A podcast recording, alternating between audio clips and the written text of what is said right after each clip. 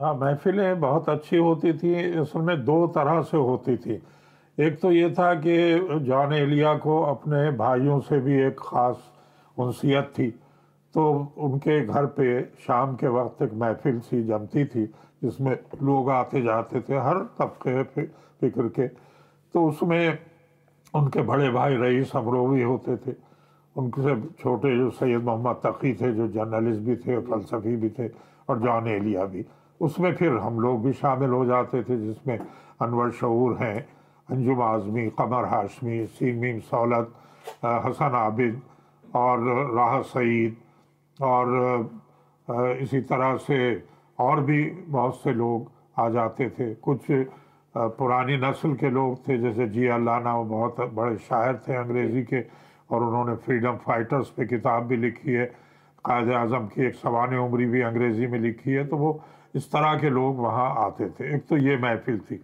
एक अलग उस कोठी में एक उन्होंने हुजरा बना रखा था जहान एलिया ने।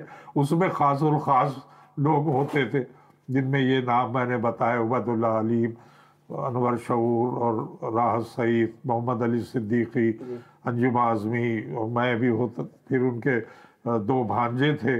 हैं, एक तो मुनवर सईद जो आर्टिस्ट भी हैं, फ़िल्म के भी और टीवी के। एक और मुमताज़ सईद थे कि जो बड़े अच्छे इंटेलेक्चुअल उनका अंदाज था ये सब वहाँ होते थे। और उसमें शेर पढ़े जाते थे गुफ्तु होती थी कभी लतीफ़ा गोई होती थी कभी ये जो आपने कसौटी प्रोग्राम देखा होगा टीवी पर ये पहले घरेलू इसी तरह होता था। उसमें उबैदुल्ला बेग सलाउद्दीन गाजी सलाउद्दीन कुरैशपुर ये सब आ जाते थे। तो इस तरह से वो महफिलें बड़ी दिलचस्प होती थी। उसमें ज़ाहिर है कि रत जगह होते थे पूरे पूरी रात खाने पक रहे हैं चाय चल रही है शेर व शायरी हो रही है तो बड़ी खुशगवार रात। जॉन एलिया का क्या किरदार रहता था उसमें? जॉन एलिया का किरदार यही था कि वो ज़ाहिर है कि अपना कलाम भी सुनाते थे और बाज़ अवकात कुछ गैर मामूली किस्म की बातें हैं क्योंकि वो बहुत ज़्यादा मुतासर थे मजाज से। तो वो कहते थे कि जिस तरह मजाज के वाक़ात सारी अदबी दुनिया में फैल गए हैं इसी तरह उनके भी फैल जाएँ।